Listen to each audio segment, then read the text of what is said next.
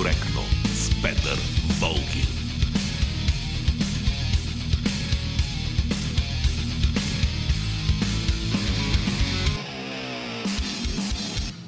Политически некоректно днес с мен, защото Силвия е в отпуск и аз ще бъда вашия домакин, заедно с Георги Бангиев, той е звукорежисьор, Борислава Борисова, редактор на предаването и Велина Георгиева следи това, което пишете във Facebook, Instagram, Twitter, Skype и предава най-важните неща от там, които е намерила.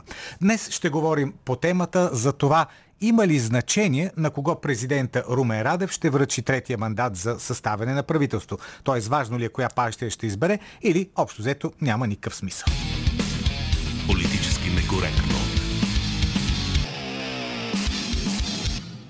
Аз разбира се, както обикновено правя, в началото ще ви кажа моето мнение и то е, че абсолютно никакво значение няма коя партия ще получи третия мандат за съставяне на правителство след всичко, което различните партии изрекоха през последните дни, ще бъде истинско чудо, ако успеят да се разберат за кабинет. И даже вярната дума не е чудо, ами вярната дума е подигравка към самите тях. След, пак казвам, след всичко, което казах. Тоест, ако направят кабинет, все едно да си плюят на физиономите.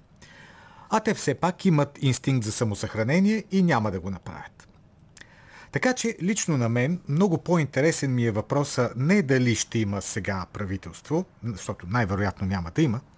Много по-интересен ми е въпроса как протича в българския политически живот най-важното разделение, което наблюдаваме сега в развития свят.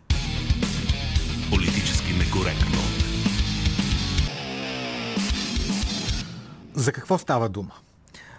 Основното политическо противопоставяне днес не е между левица и десница, нито между статукво и промяна.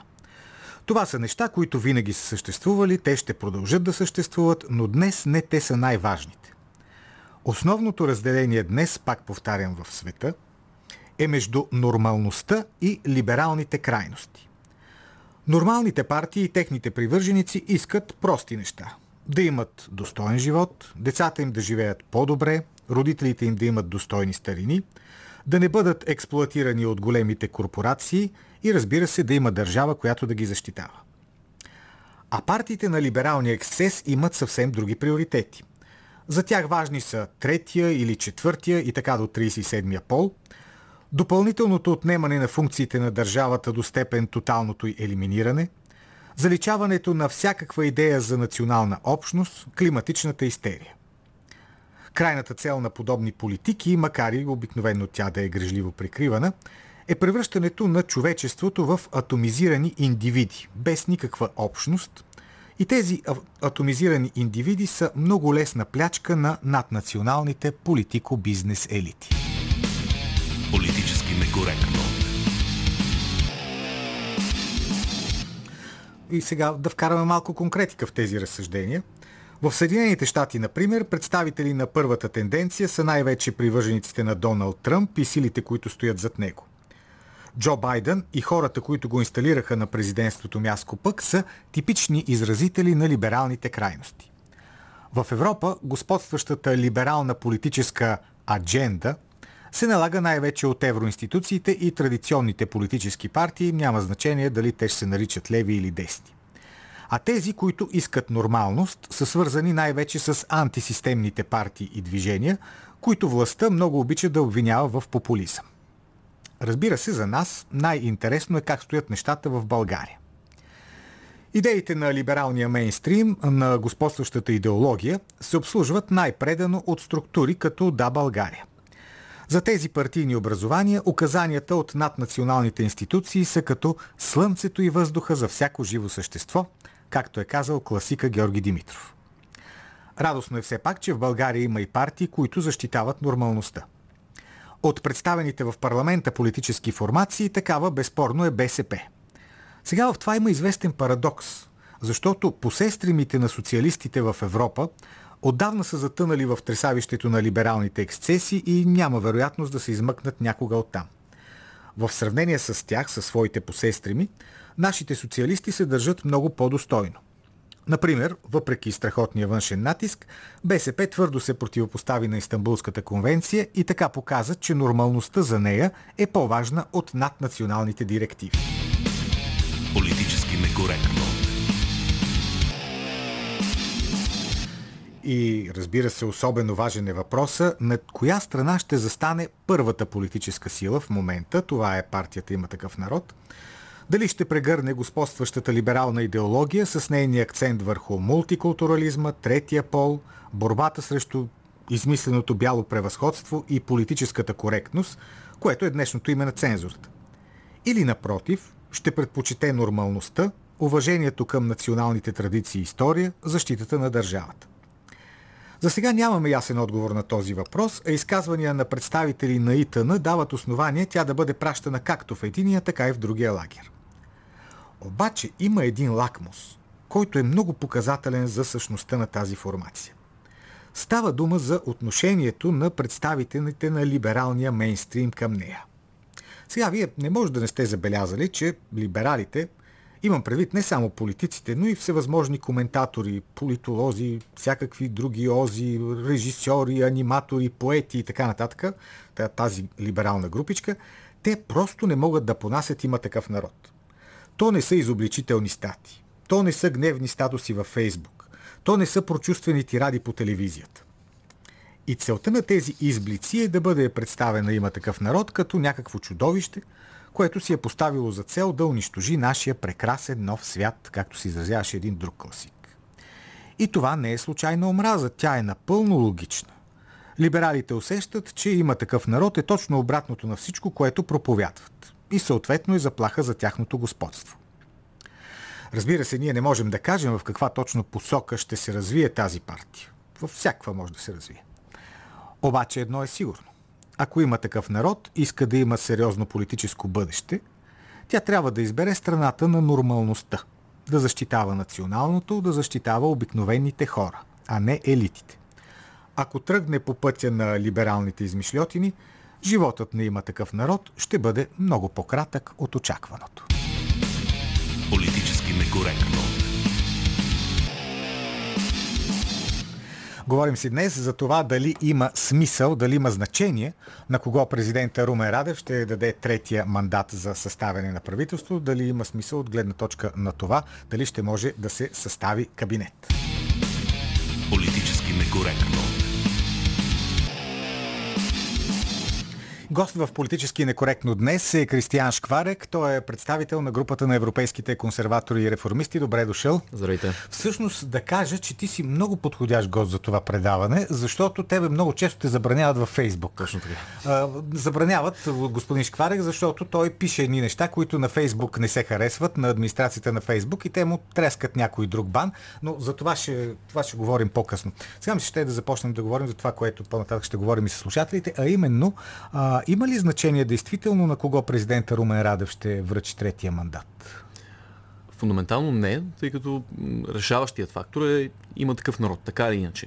На когото и да го връчи, за това дали може да се състави трети а, кабинет реално или не може с третия мандат. Като аз тук, за разлика от вас, няма да бъда толкова убеден, сигурен, че, че е невъзможно да се състави, тъй като ако има едно нещо, което ние малко или много научихме през последните няколко месеца, особено на последните няколко седмици, това е, че има такъв народ са една тотално такъв фактора Хикс, тотално не е предвидима. Не знаеш какво ще в следващия Никакъв момент. начин партия. Те щупиха всички възможни правила до момента, които е имало установени някакви логически за това как се подхожда в политиката, особено ако си първа политическа партия до момента.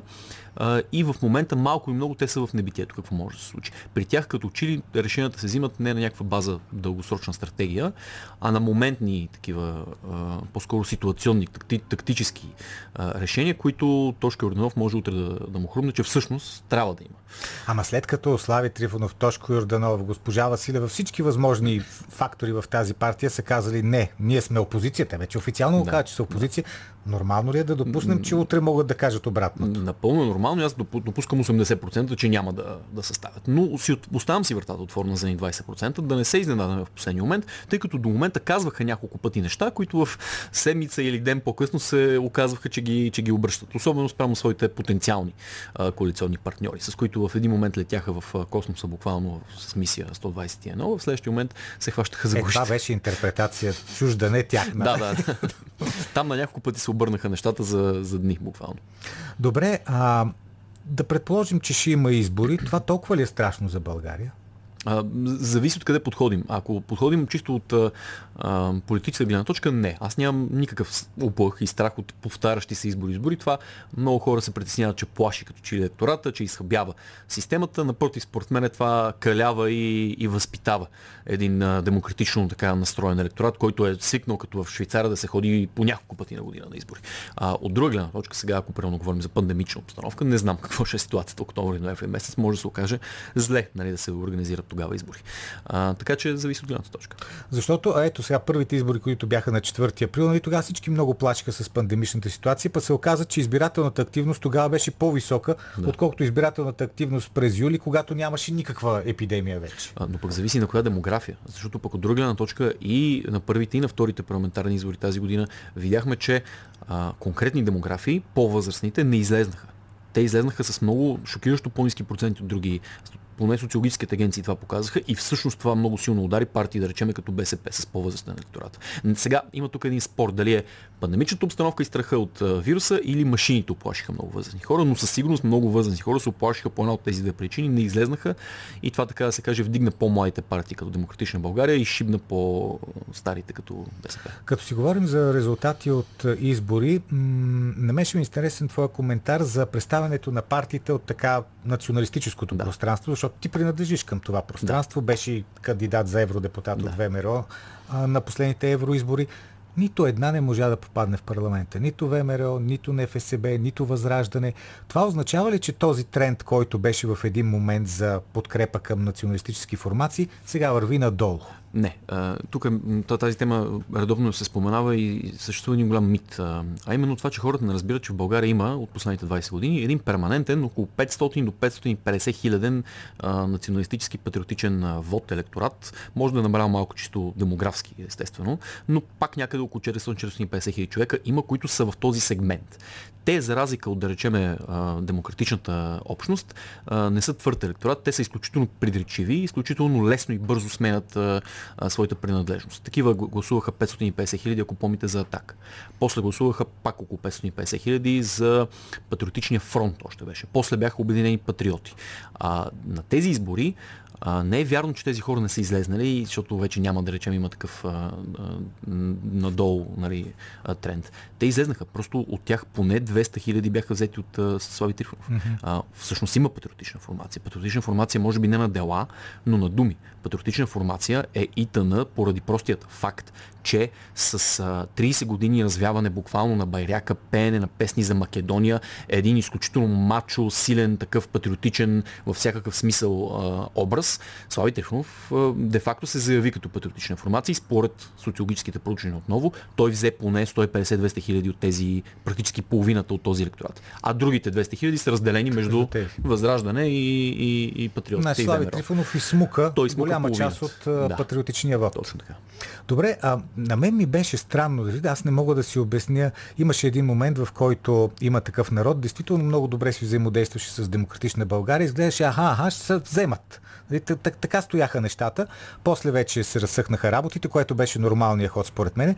Но това, това привличане между две формации, които са тотално различни, по вся, като вземеш а, в политическа гледна точка, в естетическа дори, в вкусова, а, как се случва това? Само защото политически трябва да направим някакъв, някаква сглобка и затова започваме да си говорим и да се усмихваме мило един на друг ли? Няма да бъда толкова критичен към тях, че те са направили някаква безпринципна коалиция или опит за коалиция, тъй като в интерес на истината, освен естетическата фундаментална разлика, едните са в един сегмент, другите в другия социален, какви са като погледнете предложението за, за кабинет на Слави Трифонов, техните фундаментални идейни разлики. Слави Трифонов, а, нали, естетически, както казахме, се а, образува като и изглежда като патриотично уж крайно дясна формация, различна на либералната. В следващия момент се заявява като човек, който категорично е за приемане на еврото, категорично е за федерална Европа, Ема, една после, държава. Това за приемането на еврото отпадна след отпадането негов, на Николай Василев. Да, да, негов всъщност проекто министр се изказа евентуално против това, но самия Слави Трифонов, кой го е бил през ръцете да говори, че категорично трябва да приеме еврото, според него лично Европа трябва да бъде единна държава, федерация, а, призова да бъде строго наказан в интервюто му за Люмонт. Орбан за антигей законите в Унгария. В смисъл, той изведнъж излезна с едни заявки, които са а, фундаментално и крайно либерални и еврофедералистски и либералски. Мисля, Тоест, че, за, че в следващото интервю нямаше да е то. Да, изведнъж като видя, като видя реакцията и може би някой социолог му свободил, каза, бе ти какво правиш? Ти нали, фундаментално имаш 200, 250 хиляди патриоти и крайно десни хора, които гласуват за тебе. Следващия момент излезеш, правиш интервю, което дори Христо Иванов не би си позволил. Може би Антонета Цонова би си позволил толкова либерално интервю. Според мен после да, поправи се, но фундаментално този човек не вярва в някакви много крайно десни неща. Очевидно той си е такъв еврофедералист, либерален човек, който просто ве, ве баряка. Защо да не се коалира с също толкова либерални формации, просто друг естетически сегмент. Между другото, ти във Фейсбук, не знам вече, дали, сигурно преди да те забранят, беше направил една, едно сравнение, като си говорим за демократична България, между двама, двама политически, две политически лица, Христо да. Иванов, лидера на демократична България и Кирил Петков, да. министър на економиката економиката. Правеше едно интересно сравнение между тях и от това сравнение излизаше, че Кирил Петков е много по-естествен лидер на демократична България, отколкото Христо Иванов. А, на Да България по-конкретно, на да България, тъй като да. вижте, те и двамата са основатели на тази да. партия по някаква причина, която никой не може да, още да разбере и това е някак, някакси така тайна в обществото, са се скарали и са се разделили в някакъв момент и той в момента нали, по-скоро е близък до Радев Кирил Петков, отколкото до, а, до демократична България. Но а, аз а, давах така, разбира се, това беше шеговит, то аз не им давам истински съвети на тях, нали, не, желая, не им желая доброто, но, но така в по-сериозна гледна точка, погледнете какво се случва в интернет. Масово, масово, стотици хиляди български, особено така жени на средна възраст, нали, обидно наречени от хората лелки, са влюбени в Кирил Петков. Е, защото така изглежда, защото, а, защото е симпатичен. Не сме виждали във Фейсбук такова нещо, групи да се раждат и изведнъж да фащат 30-40 хиляди човека за 5 дена, а, наречени Кирил Петков за премьер. А, не сме виждали лелки да си късат ризите, че този човек е прекрасен, завършил в Харвард и така. Някаква, някаква мания, някаква еуфория има спрямо този човек, който аз лично не разбирам. И по-скоро разбирам чисто, може би, психологически, демографски, но не, не, не аз поделям. А, та затова така препоръчах на Демократична България, ако искат да си стрелят към първото място, да сменят Христо Иванов с Киро Петков. Нещо, което е невъзможно, разбира се, защото Демократична България, по да, България е един лобистки проект на а, така кръг в съдебната система, който си е назначил а, Христо Иванов за, за лидер и неговия така кръг от хора около, около него и, и той решава кой да бъде. Нали? Този, той едва ли ще реши Киро Петков да бъде а, лидер на тази партия, но да, определено биха спечели според мен, ако се заменят Христо Иванов. Факт е обаче, че въпреки критиките, които може да отправим към Демократична България, те бележат тренд нагоре в, да. на, на 4 април и след това на 11 юли. Мисля, те че бележат то... феноменален. Да, смисъл, на какво се дължи Не, не, това? те, те бележат феноменален реален, чисто математически невъзможен тренд на места, като да речеме Хитрино, където те имат между април на първите избори и на вторите избори след това, юли месец те имат 1000% ръст. Има в, в Хитрино, в секциите, април месец имаше едни резултати за Демократична България, 1000% после имаше в някои секции ръст за тях. Тоест в провинцията те получиха ни 40 000 гласа изведнъж просто между двата избора, на места с между 100, 200, 300, 1000% ръст, които са така, меко казано, съмнителни и странни.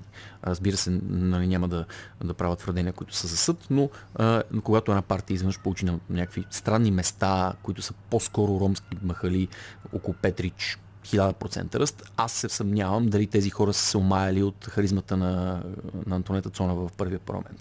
Или а... има нещо друго. Но е факт, че те разбира се си консолидираха това естествено ядро от 300 000 човека, което просто беше разбито 2017. То се събра и април месец получихме практически тяхното естествено, естествено ядро. Възможно ли е, ако изключим тези съмнителни гласове, обаче възможно ли е да има някакви естествени процеси, които да дърпат тази партия нагоре? Да, те са, те са очевидни. Първо демографския процес а, младите хора в България, както във всяка друга развита държава, стават а, все по-либерални и за тях все по-важно стават неща от сорта на човешки права, европейска интеграция, нали, гей движение, всичко, което защитават зелените, да, България най-вече и така нататък. А, няма как младите хора да не стават все по-либерални и за те ще припознават идните десетилетия това, което в момента е да България или нейно, нейната следваща инкарнация, а, като тяхна, техната естествена партия. Отидеш ли в бизнес парка в София, всеки човек гласува за Да България и всеки човек подкрепя гей парада и всеки човек смята, че трябва да се интегрираме и Брюксел да ни управлява.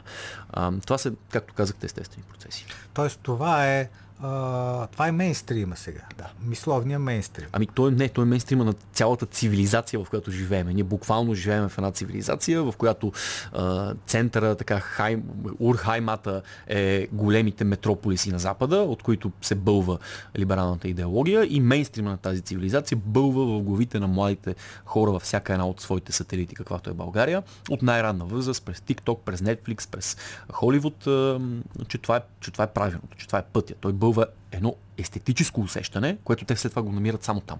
Само в да България, никъде друга. Добре, а може ли да има някаква, защото е нормално, когато имаш някакъв натиск в определена посока към едни хора, пък да има и други хора, които да си кажат, чакай па сега, аз па не искам да съм такъв, аз искам да има друга формация, аз искам да гласувам за някакви други политически лица, а не за такива, които подкрепят Истанбулската конвенция и всичко останало. Е, има, разбира се, и в България го видяхме на няколко пъти такава вълна, която е реакционна, която е против това нещо. Просто в момента за Азик от 2017, както казах, тя се разби между няколко формации. Иначе тя е по-голяма в България все още, отколкото другата. Де факто, вижте как има пълно сменяне, огледална, огледална смяна 2017 и 2021 между двете страни. 17 година либералната страна беше тотално разбита на три формации и не влезна изобщо в парламента, а реакционната беше обединена и влезна. Сега се случи точно обратно. точно реакционната се разби на няколко и влезна айде с ИТ на може би 200 хиляди човека, а либералната се събра. Ама ето те се събраха сега, НФСБ и ВМРО се събраха, па пак не успяха да влязат. Това не е, това не е цел, целият патриотичен сегмент. Може би беше тогава, 2017. Хората казват, ето събраха се патриотите, защо не влезнаха? Може би, защото вече не ги подкрепя никой. Не, не, напротив. Просто в момента патриотичен сегмент е разделен между ВМРО, значи НФСБ и Воля няма там де факто нищо. Видяхме, че нищо не носят. между ВМРО, между Възраждане и между и тъна, които са взели около 200 хиляди човека. Това е патриотичен сегмент. От него, де-факто, един влезна като първа политическа формация. Просто това, което после направи в парламента своите предложения, не отразяваше де-факто патриотичната, патриотичен вод, който е гласувал. А, искам, както казах и в началото, да поговорим и за, като си говорим за либерален мейнстрим, а, задължително трябва да кажем и за политическата коректност, защото това е съставна част от а, този начин на мислене, а, от това, което се нарича също така култура на отричането, cancel culture и от това, че трябва да мислиш и да говориш по точно определен начин, защото ако не мислиш и не говориш по точно определен начин, не просто ще те отстранят така, ще, приятелите ще се отстранят от тебе, групите ще се отстранят от тебе, а ти ще получиш директни санкции. Не. Ето както ти получаваш санкции в Фейсбук. Тоест, политическата коректност днес е съвременната цензура. Това, което на времето беше цензура, сега се нарича политическа коректност. Моето е, е дори смешно да не го, нали, да, да, да, да не го правим голямо геройство това, че ме бамат във Фейсбук. Всъщност хора, които реално страдат, да речем професор Мирчев, който беше реално да. а, всъщност пострадал, а не просто блокиран, Михаил защото Мирчев, да. Cancel Culture му направиха буквално мероприятие, което беше фундаментално за България, защото беше първото такова и премина успешно. Минахме теста, че очевидно може и в България да се случва. Може една групичка млади студенти в а, университета, изключително турборадикални в своите либерално, либерални възгледи, това е студентско общество за равенство, да създадат този казус и да преследват практически един а, преподавател не заради всичките глупости, които след това изкараха, че той говори. Всъщност, срещу него атаката не беше за тези неща. Там а, а, конспиративни теории и така нататък. Беше конкретно за това, че той казва неща, които са според тях разделят хората по етнос и религия. И това показва, че в България има почва и може да стигнем западните нива на радикална цензура. На хората, които мислят нормално. Вие сте много прав в своя монолог в началото да кажете, че тук не разделението не е идеологическо. То е на нормално и на ненормално. То е нормално да видиш, че има хора, които са различни. Нормално е, когато си а, професор Мирчев и подготвяш хора за социални работници, да ги предупредиш, че а, има разлика в тази общност с тази, в която си израснал и трябва да си готова да посрещнеш тази разлика. На мен тогава ми писаш, впрочем, изкарах тогава една декларация в подкрепа на Мирчев, в която подписаха около 120 български общественици. И на мен ми писа тогава една жена, която е била негова студентка и после работила като социален работник. И ми каза, професор Мирчев ми направи услуга, като ми каза тези шокиращо звучащи за, за ромите неща, той ми направи услуга, защото после като отидах и видях тези неща и повече от тези неща, аз не бях шокиран и знаех как да реагирам. А тези хора в момента всъщност вредят дори на самите себе си, когато отказват да чуят неща, които според тях са прекалено радикални или ксенофобски, но са истина. До там стига. И за съжаление това, че мина този, този тест е плашещ. И в България трябва да се подготвим да стигнем и Как ще се развива този процес от тук нататък? От тази, а, от една страна това, което аз наричам нормалност и от друга страна а, това господство на либералните елити. Тоест това противопоставяне до какво може да доведе? ще бъда песимист. В момента в България 800 хиляди се счита, че са децата, които са на TikTok в момента вече. Цялото бъдещо поколение българи се отглежда от либералният елит. Тези деца копират западния TikTok и си слагат в профилите български деца, и слагат в профилите Black Lives Matter, гей знамето, транс знамето и така нататък, слагат си а, проналните, т.е. дали са момче или момиче. Просто има едно копиране, като, като папагали на Запада. Ние не отглеждаме децата си. Българин трябва да знае, че той не отглежда децата си. Децата му ги отглеждат. Отглеждат му ги в TikTok, и в Netflix, и в интернет, и в YouTube. Следователно, ние може да очакваме само засилване на всичко това и нормалността да бъде притъпяване все повече. И в крайна сметка в един момент да се превърне в, в престъпление. Политическото изражение на това какво ще бъде? Ръст на либералните формации. Няма как да България. Конкретно вече аз не говоря за демократична България, защото това просто ще бъде в един момент измукано от да България. Те са напълно обезличени вътре ДСБ. Да България ще бъде най-вероятно втора политическа партия, така както в всички източноевропейски държави, в Унгария, в Польша, либералните формация е втората. И тя, се, тя контролира големите градове, така че аз очаквам София да падне а, на либералите, най-вероятно Бонев, може би, или някой друг кандидат, ако си издигнат а, да България, а, да спечели София. А, и това нали, не е нещо, което не се е случило. Просто пътя, който се случи в Полша, в Унгария, в Словакия, в Чехия, ще се случи и в България. Либералите ще станат втора формация и срещу тях трябва да израсне нещо голямо, органично, консервативно, което да е първата политическа сила. За момента не виждам такова но а, има логика то да се появи, значи на какво може то да стъпи? Единствено на, на противопоставяне на това нещо, просто българите все още не го усещат като заплаха. Българите все още се карат за а, спорове от 90-те. Комунисти срещу антикомунисти, Русия срещу Запада, нали, глупости от 92 година, а не от 2022 година. А, българина трябва да осъзнае, че идват много по-големи заплахи и дебатите вече са други в целият свят, особено в Източна Европа. Благодаря за този разговор. Кристиян Шкварец, представител на групата на европейските консерватори и реформисти в България. Политически некоректно. Да ви прочета сега две мнения от Скайп. Първото е на Красимир Калинов който е абсолютно съгласен, че няма никакво значение на кого ще даде господин президент Радев третия мандат. Но това, което е позитивно и прогресивно, казва Красимир Калинов, за мен е, че при всеки следващ избор ГЕРБ пропада все повече и повече. Горките никой не ги диалогизира и накрая сами си говорят. Пише Красимир Калинов. А Тихомир Атанасов пише следното вече няма значение на кого ще бъде даден третия мандат. Уверено вървим към поредни избори, в това няма нищо драматично. Това ще даде още една възможност на обществото ни да пренареди властовите структури, доколкото това е позволено на една колонизирана страна. Какво пък? Колонизаторът е изтощен, изтегля се от Афганистан и не му е до нас, значи имаме шанс да си възстановим някое друго кътче суверенитет в суматохата. А колкото до има такъв народ, ще ви припомня какво каза лидерът Ислави на срещата с студенти в Пловдив, колко страшен е консерватора Орбан в Унгария и какъв сътрап бил той. Значи партията ИТН е тежко зависима от либералните античовеци от Козек. Сега вие сте наред. Добър ден! Добър ден! Заповядайте.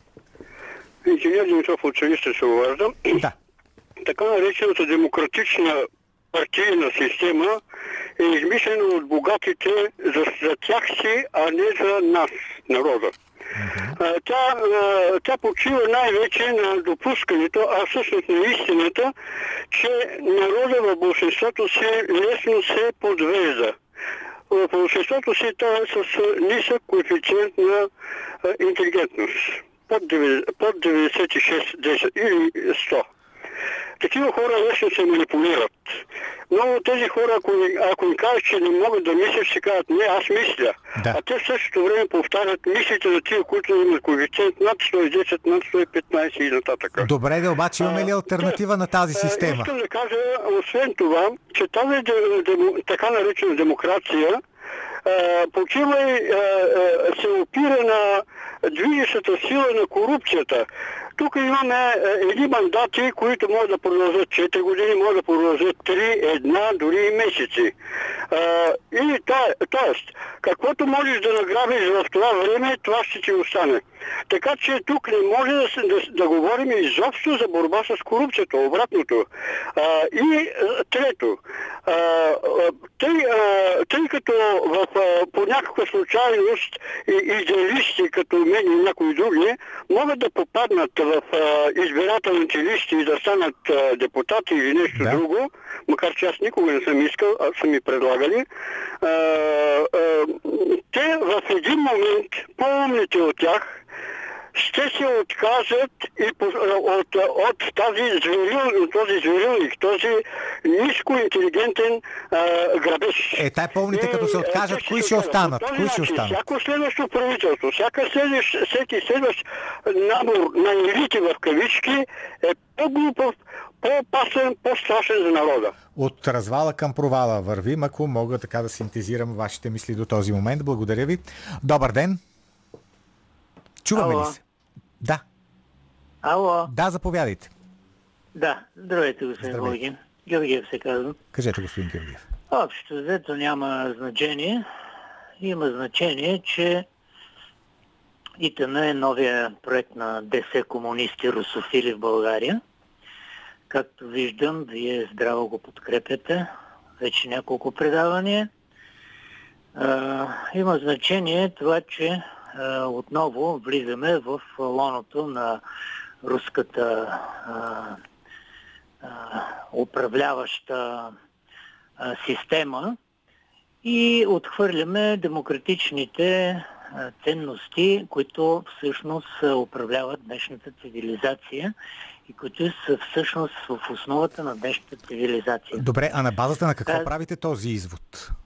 На какви факти? Сърцето на сърцето в БНР на русофилската пропаганда сте вие. Добре, сега без, без клишета. Моля ви се, без клишета. Така, Дайте с а, факти. не, моля ви се, а, аз имам право да кажа Не, нещо. обаче нямате право ви. да говорите така, клишета. преди, две седми, преди една седмица, господин Волгин, бяхте поканали Йордан Цонев от Да, ДПС. да. Това е вашата нали, най-важна функция, управляваща България на ДС комунисти русофили. Така, понеже помолих без клишета и без квалификации, просто този разговор го прекратявам. Между другото, прекратявам комуникацията по този начин и в интернет. Като видя някой да ми ръси такива неща за ДС и всякакви останали глупости, моментално му слагам един бан и той отива на едни други страници там да си ги говори тези неща. Добър ден. Ало, Заповядайте. добър ден. Слушам ви. Обаждам се от Кюстендълското село Горна Бресница. Казвам се Васил Костадинов. Кажете, господин Костадинов. А, първо, като въведение, има някои хора, които, хайде да не казвам за този, който говори преди това, но въпросът ми е, че някои хора просто са дежурни и от тях човек не може да вземе а, думата. Така Еми, че така моля, ако е възможно, такива хора, които са се обадили два-три пъти в месеца, просто вече се знае техния, техното мнение и да се изключат, за да може други да дадат своето мнение. Кажете сега вие Сега, относно въпроса, Да. според мен също няма значение на кого ще даде третия мандат, защото, както каза и вашият а, а, говорител, дето говорихте с него, а, да. 80% и сигурно, че ще има нови избори. Остават някакви 20%, но тези 20% според мен много зависят от така наречения ИТън. Ако малко им дойде акъл, че не може по този начин да се играе, за да се направи едно правителство, което все пак да даде някаква възможност за развитието на тази а, линия на демокрация и борба против ГЕРБ.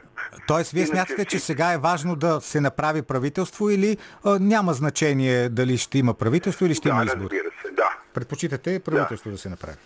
Да, така. Може ли да продължа малко? Да, кажете. Да. А, господин Волгин, аз просто имам някои въпроси, тъй като ето в селото, където живея, повечето сме възрастни хора и бих искал да ви помоля, то не е само там, ето думите мейнстрим, тренд, Да. атрактивни цени, дестинация, плейлист, ми казвайте ги на български, преведете го, защото един обикновен човек с седми клас отдолу под мен, който живее, като се срещне ми вика, абе, Какво е това плейлист? думи? А? Е, пита ви какво е това плейлист. Да, е, мей, мейнстрим тренд, атрактивни цени, дестинация, дестинация, която има хиляди български Разбира се, дестинация си има така, посока, това да. нека да го оставим, да.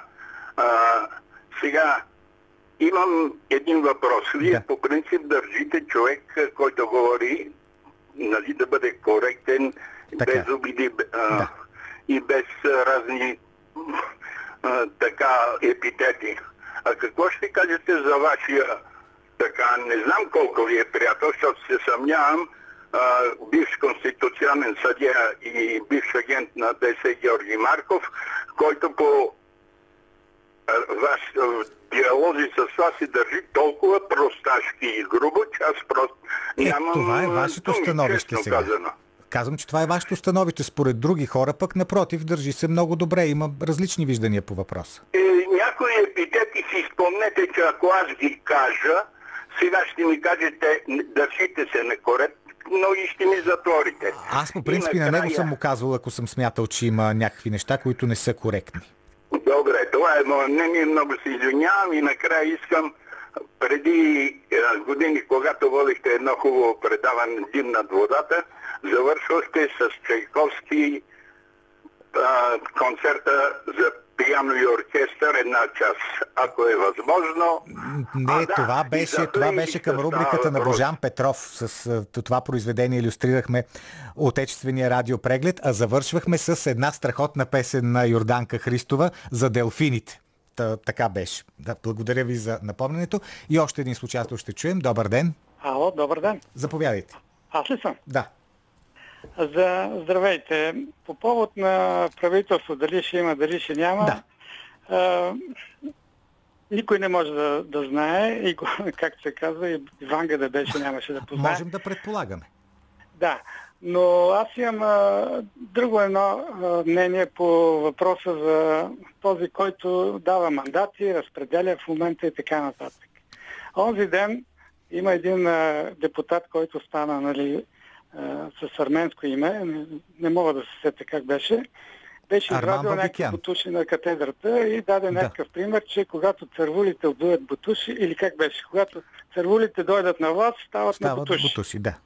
Така, аз имам едно продължение към този пиар сиропаджия, нали, така го наричам аз, защото той за мен е един сиропаджия. А, който не, не, е- без, без квалификации, нали се Така, разбрахме? добре. Та, моето а, допълнение и уточнение е, че когато цървулите са си обули бутуши и си сложили фуражки, е още по-зле. Разбирате за кой става въпрос. За в момента цялото кралско воинство в президентството и в Министерския съвет. Така че цървулите обули бутуши с фуражки е вече вижте какво става в държавата. Е, Така че това е моето мнение, че нищо няма да стане, докато този цървул, обул бутуши и фуражка е там. Само да кажа, благодаря ви за мнението, само да кажа, че понеже пък, примерно, ми направи впечатление Тошко Йорданов от има такъв народ, онзи ден каза, ми ГЕРБ не трябва да са в парламент. Ето сега вие казвате, някой не трябва да е еди къде си. Това дали някой е еди къде си, не зависи от нашите субективни усещания. Това зависи от начина по който гласуват мнозинството български граждани. Ако мнозинството български граждани гласуват за ГЕРБ или за има такъв народ или за БСП, тогава тази партия ще управлява. Ако пък гласуват за президент за Румен Радев или за някой друг, ще управлява Румен Радев или някой друг, нали? Това е положението при демокрацията. Благодаря ви за обажданията. Политически А сега Калина Андролова ще насочи нашето внимание към една много важна среща, която се състоява в края на седмицата. Срещата между руския президент Владимир Путин и германския канцлер Ангела Меркел. Това е всъщност последната им среща на Ангела Меркел в качеството и на канцлер на Германия, защото там има избори след по-малко от месеца. Тя отдавна обяви, че няма да се кандидатира за тях. Така, слушаме Калина Андролова.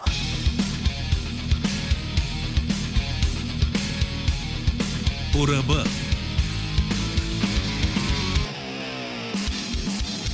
На 67 години Ангела Меркел реши да напусне голямата политика. През септември в Германия ще има парламентарни избори, в които Ангела Меркел няма да участва. В качеството си все още на канцлер, Меркел организира редица прощални посещения в различни държави, включително в САЩ и Русия – Трудно може да се каже какъв резултат ще произведе визитата на Меркел при Путин. Разговорът им продължава 3 часа при предвидени два, в които Меркел нарича Путин скъпи Владимир и се обръща към него приятелски на ти. Меркел и Путин винаги са имали възможност да комуникират на немски и руски свободно, без преводачи и през годините са успявали да поддържат истински интелигентен диалог, независимо от конфликтите – Владимир Путин сподели преди няколко години, че Ангела му е изпращала германска бира като подарък. Всъщност Путин и Меркел са политически приятели, независимо от ролите на Меркел да заема от време на време антируски позиции, принудена да следва евроатлантическата линия, наложена от САЩ. Парадоксално звучи, но руснаците харесват Германия и ако за някоя държава са склонни на отстъпки, то това е Германия – те са силно респектирани от дисциплината на германците, които могат да бъдат дисциплинирани по начин, по който нито една друга нация не може. Благодарение на тази дисциплина, Германия е най-силната държава в Европа, изправяйки се към върха от пълното зануляване, при това няколко пъти за един век. В петък Путин и Меркел са поговорили за Афганистан, още повече, че някак предсказуемо, както и другаде по света се е случвало, талибаните се въоръжиха с оръжията и боеприпасите, останали по складовете от страните, членки на НАТО. Някак си не е удачно директно да им се предоставят оръжие, по-елегантно е да се забравят по складовете от бързане или нещо подобно. Тъй като този сценарий е банален и вече отигран няколко пъти на други места, политическите лидери лесно могат да предвидят какво ще се случи и какви са целите – от тук нататък контролът върху процесите в Афганистан ще зависи единствено от наработките и уменията за проектиране от страна на специалните служби на четири държави – САЩ, Великобритания, Пакистан, Русия. Останалите държави ще водят просто разговори по темата Афганистан и ще изразяват притеснения – Другите по-важни теми, които лидерите на Германия и Русия са обсъдили, са ситуацията в Украина и Беларус. Двете страни са обект на активни мероприятия от двата политически полюса – САЩ и Русия. Една Украина в НАТО или Беларус в НАТО би било унищожително за националната сигурност на Русия. От друга страна, Украина и Беларус, погълнати напълно в руската сфера на влияние, създават проблем за глобалното надмощие на САЩ, тъй като това ще доведе до реинтегриране на постсъветското пространство и образуване отново на политически гигант с невъобразима военна мощ. На срещата Меркел-Путин е обсъдена също и темата за Северен поток 2. До окончателното приключване на газопровода остава да се изградят едва последните 15 км по море. Меркел и САЩ настояват Русия да продължи транзита на газ през Украина, страна, чийто политически елит нарича Русия агресор – Украинците напрегнато очакват решението на Русия за газовата тръба и се надяват руснаците да бъдат притиснати от Европейския съюз.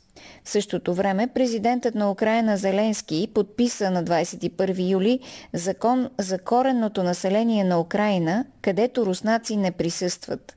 С това украинците грубо се подиграват на изказванията на Путин за историческото единство на руснаци и украинци – Владимир Путин счита, че украинският елит е предприел курс към насилствена асимилация и подмяна на националната идентичност. И още на следващия ден, 22 юли, Русия се обръща към Европейския съд по правата на човека с жалба против Украина. Именно на подобен фон Меркел се опитва да получи от Путин обещание да поднови договора за транзит на газ през Украина и след 2024 година. Срещата на Меркел с Зеленски е в Киев днес, на 22 август. Като цяло Меркел се държи очаквано. Иска от Путин да освободи Навални и дава предимство на постлибералните ценности пред всичко останало. Дори Путин да обръща темата за опасността от нова надигаща се мигрантска вълна, Меркел отново заговаря за правата на човека и Навални. Така или иначе, Путин не е лидер, който може да бъде притискан, пък било той и от Меркел, и е категоричен, че Навални няма да бъде освободен. Въпреки, че Германия подпомогна САЩ за действията им в Украина, въпреки, че често първа е била проводник на санкции срещу Русия, въпреки, че Германия е най-виновна за опустошителната мигрантска вълна, която беше допусната в Европа, Ангела Меркел е възприемана от руснаците като добър приятел, който познава Русия – като ученичка тя пътува в Съветския съюз, ходи на олимпиади по руски язик и дори изучава руски на терен, живеейки няколко месеца в Донецк, тогава в рамките на Съветския съюз. Между Путин и Меркел винаги е имало взаимни симпатии, политически флирт и заедно с това огромно недоверие. С помощта на Русия по времето на Меркел Германия се превръща в най-мощния газов хъб в Западна и Централна Европа – Употребата на не много скъп руски енергиен ресурс и износът за американските пазари подпомогнаха германската економика да придобие статус на геоекономически лидер, а политическото тяло на Германия да изразява обединената мощ на Европа. Меркел е изключително прагматичен ръководител. Тя ползва симпатиите на Русия като економическо предимство, но същевременно винаги е откликвала на американския натиск за антируски действия, санкции, медийно демонизиране на Путин и публична русофобска риторика. Ангела Меркел е един от най-ловките политически лидери на нашата съвременност. Единствената и грешка, за която се покая, но твърде късно, е приложението на иначе симпатичния и хуманен мултикултурализъм в действие. Единствената и грешка, която промени същността на Европа необратимо. Коментар на Калина Андролова. Политически некоректно. А сега доцент Александър Сивилов ще ни напомни някои интересни факти от близкото минало на Афганистан. Нещата, които се случваха преди американците да влязат там. Знаете, преди това руснаците влязаха със същия успех в кавички, както и американците. Слушаме Александър Сивилов. След края на историята.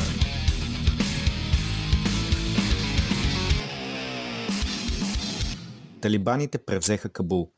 САЩ изглеждат унижени след 20 години, в които наляха милиарди долари в войната срещу една малка страна. Днес все повече хора се питат дали във Вашингтон не са били наясно с съветския опит и капана, който самите американски разузнавателни служби залагат със създаването на муджахидините. Отговорите са много, а историята ни показва някои от възможните варианти за бъдещето на конфликта. На 27 декември 1979 г. съветските специални части провеждат нападение над президентския дворец на Хафизула Амин, който по това време е генерален секретар на Народно-демократичната партия на Афганистан. С това нападение се налага ръководство, което е по-лоялно към СССР и започва съветското навлизане в азиатската държава. Първоначално съветският лидер Леонид Брежнев смята, че присъствието на армията ще продължи само няколко месеца, но войната се проточва 10 години. Основната цел на Москва е да си осигури стабилен съюзник в региона, след като от началото на 60-те години е в конфликт с Китай. Според Збигнев Бжежински, САЩ са започнали да подкрепят групировки в страната месеци преди СССР да решат да вкарат войските си там. За 10 години съветската армия успява да се справи с военните си задачи. Тя контролира всички големи градове и основни транспортни артерии. Въпреки това войната е загубена, както и живота на около 20 000 съветски военни. Причината е невъзможността да се урегулират отношенията между отделните племена, както и да бъде накарано населението да приеме с сила наложено отвън правителство. Към тези проблеми трябва да се прибави американската и пакистанската помощ за муджахидините, които получават не само парични средства, но и огромно количество оръжие – Политическата и економическата цена, която плаща СССР е огромна. Загубени са ценни пазари на Запад, а имиджа на Съветския съюз като международен фактор спада почти до нивата след потушаването на прашката пролет през 1968 година. Едва в средата на 80-те години Михаил Горбачов решава да изтегли съветската армия и тя напуска Афганистан на 15 февруари 1989 година. След изтеглянето на СССР, гражданската война в Афганистан продължава. Отделните кланове и военни командири контролират различни региони, а навлезлия радикален ислям започва да приема все по-страшни проявления. По време на конфликта с съветите, муджахидините се финансират из производство на наркотици. Този бизнес процъфтява през 90-те и така до днес.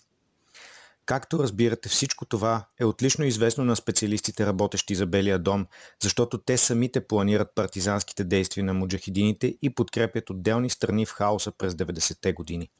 Атаките от 11 септември 2001 година доведоха и до голямата промяна. Афганистан отново влезе в фокуса. Въпреки, че Вашингтон бе отлично запознат с реалностите в азиатската страна, те започнаха една мащабна военна операция, която просто не можеше да бъде спечелена. Кратковременните цели на Джордж Буш младши бяха изпълнени. Той намери виновник за нападенията в САЩ. Войната срещу терора даде възможност за огромно разрастване на разузнавателните служби, забрана за придвижване на много хора и възможността за намеса навсякъде под предлога за борба с тероризма. Дори в момента затворът в Гуантанамо е пълен с хора, които нямат повдигнати обвинения, а са подложени на мъчение и лишаване от свобода само защото ги подозират в нещо. Днес, когато талибаните държат Кабул, често се говори за огромните финансови загуби, които търпят САЩ. Всъщност войната дава възможност да бъдат наляти милиарди долари във военно-промишления сектор. По този начин се стимулират конкретни производства на конкретни хора в Америка. Политическите дивиденти за Вашингтон първоначално също бяха големи. Те успяха да консолидират около себе си една коалиция, в която се включи и НАТО. Първоначално дори и Русия беше склонна да помага за провеждането на операцията и дори даде разузнавателна информация и предостави свои транспортни канали. Американският контрол над Афганистан създаде ядро за влияние в Централна Азия, от което можеше да се осъществяват различни операции срещу съседен Иран и други държави. Оттам стана възможно и разрастването на американското присъствие в някои от бившите съветски републики. Дългият конфликт и липсата на видими резултати доведоха и до нуждата той да бъде прекратен. Най-големият фактор за американското изтегляне е общественото мнение в САЩ. Сред привържениците на Демократическата партия това бе отдавна чакана стъпка. Освен това, в настоящата економическа криза, съкръщаването на част от военните разходи безспорно ще се отрази добре на американската финансова система.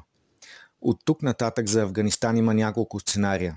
Най-вероятният е страната да изпадне в състояние на гражданска война, точно както стана след изтеглянето на СССР. Такъв конфликт ще превърне целия регион в минно поле и ще се отържи тежко на съседите. Китай ще бъде силно затруднен с изпълнението на своя проект Един пояс един път, който минава през съседните страни. Русия ще трябва да отдели ресурси за запазването на своите съюзници Киргистан и Таджикистан, а Иран ще трябва да се намеси, за да подсигури своите граници. Другият вариант е талибаните да успеят бързо да консолидират управлението си. Това ще стане ясно до няколко месеца. В този случай е важна тяхната позиция. Те биха могли да се превърнат в проводник на интересите на Китай и Русия, с оглед на скоро проведените преговори. За сега това все пак изглежда малко вероятно, защото до момента нямаме официално достигнати договорки, а изказванията, идващи от Пекин и Москва, са в посока за тяхното обединяване срещу хаоса в Кремъл виждат присъствието си в сферата на дипломацията и частично на економиката там. Последният сценарий е свързан с прякото противопоставяне на талибаните с големите съседи. Тогава политическите позиции на Русия, Китай и Иран ще бъдат сериозно разклатени, а САЩ може да се окажат големия печелищ в тази игра. Лошото тук е, че при използването на Афганистан като политически инструмент няма абсолютно никаква мисъл за хората – Световните политици чертаят сценарии, а стотици хиляди са обречени да останат бежанци или да умрат от глад и война. Вълните на мигрантите скоро ще залеят Европа. Странно е има ли съюзническа солидарност в действията на Вашингтон в този случай, защото когато трябваше да се започне войната, европейците се притекоха на помощ. Но сега сами ще трябва да се справяме с последствието от разрухата, която започнаха други. Доцент Александър Сивилов. Политически некоректно.